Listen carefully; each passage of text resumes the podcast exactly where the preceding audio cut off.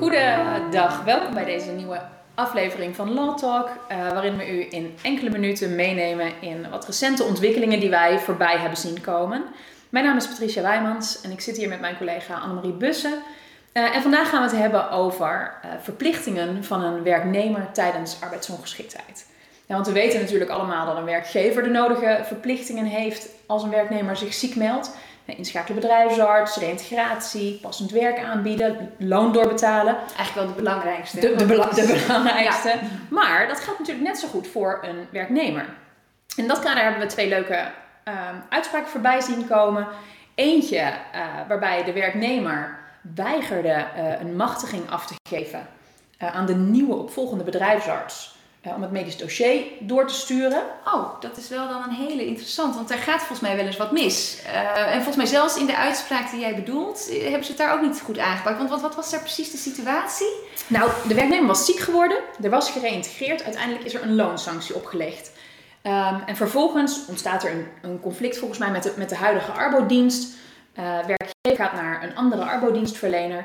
En die vragen dan een machtiging voor het overdragen van het medisch dossier naar de nieuwe bedrijfsarts. Vanuit privacy-overweging, dat zal meespelen. Dat zal de overweging speciale zijn. Leidraden, denk ik, voor de bedrijfsarts. Ja, alleen het opvallende hier was dat eigenlijk, omdat het een lopend geval was, er eigenlijk geen toestemming van de werknemer nodig was. Want de laatste versie van de leidraad zegt juist dat je alleen bij lopende gevallen alleen de mededeling hoeft te doen. En dan heeft de werknemer een redelijke termijn om daar bezwaar tegen te maken eventueel. Maar die machtiging was strikt genomen niet nodig. Terwijl de werkgever hier eigenlijk wel de loonsanctie baseert op het feit dat de werknemer zegt... Ja. Ik weiger die machtiging af te geven. Want deze werknemer die zei volgens mij... ik wil eerst een gesprek met de nieuwe bedrijfsarts, met de nieuwe arbodienst. En dan bepaal ik wel of ik toestemming geef om mijn privacygevoelige gegevens... Precies. Om die over te dragen. Precies. Dat was inderdaad precies het standpunt van de werknemer. Hij kon dat niet voldoende onderbouwen. En dat is ook precies waar de rechter van zei... ja, weet je, dit is zo algemeen. Een werkgever moet nou eenmaal met een bedrijfsarts in zee... met een arbodienst in zee. Dat beslist de werkgever. En als werknemer moet je daaraan meewerken. Dus die loonsanctie die hield stand. Maar het gekke is dus eigenlijk dat die machtiging helemaal niet nodig was. In deze situatie. Dus eigenlijk werd de werkgever gered... door het feit dat de rechter niet al die... leidraden en standaarden die je gewoon als arbodienst, als bedrijfsarts moet opvolgen. Ja. Niet helemaal de meest recente versie paraat had. Nee, precies. Okay. Dus daar is het goed gegaan. Maar goed, het geeft wel weer, als werknemer wordt wel van je verwacht dat je, dat je gehoor geeft aan redelijke opdrachten van jouw werkgever in het kader van je arbeidsongeschiktheid en de reïntegratie. Op straffen van een loonstop. Op straffen van een loonstop. Sterker nog, het kan zelfs nog verder gaan. Want er kwam recent ook een interessante uitspraak voorbij van een werknemer die een telefonisch consult had met de bedrijfsarts. En die tegenover de bedrijfsarts gewoon een onjuiste situatie had geschetst. Dus die had gedaan alsof ze heel ziek was. Echt alleen maar op bed lag, versuft, niks kon doen. En vervolgens gaf zij kennelijk wel commerciële bingo's.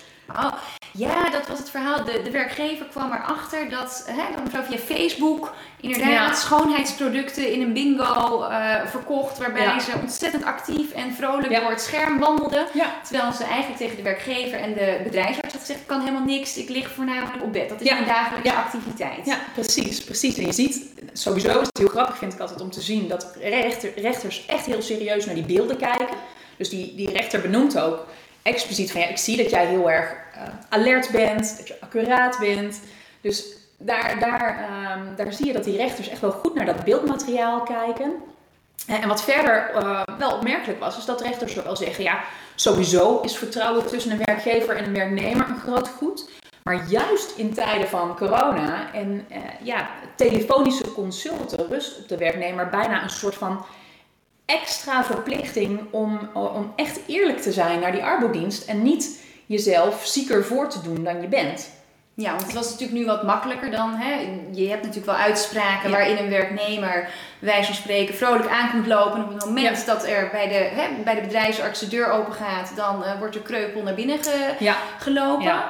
En dat is wat je hier volgens mij nu ziet, van dat vertrouwen. Het vertrouwen wat je niet onwaardig mag, je moet wel het vertrouwen waardig zijn van je werkgever. Ja. Daar wordt volgens mij zelfs het ontslag op staande voet werd goedgekeurd. Er werd hier dus gewoon zelfs een ontslag op staande voet gegeven. En dat is bij arbeidsongeschiktheid echt een hele pittige maatregel. Met grote consequenties voor de werknemer. Want die heeft dan natuurlijk ook geen recht meer op een WW-uitkering of een ziektewetuitkering. Dus dat is wel een... dat was wel een pittige uitspraak wat dat betreft. Ja. Nou, ontzettend leuk dat je deze uitspraken zo wilde delen met ons, Patricia. En wij zouden zeggen, tot de volgende keer. Tot de volgende keer.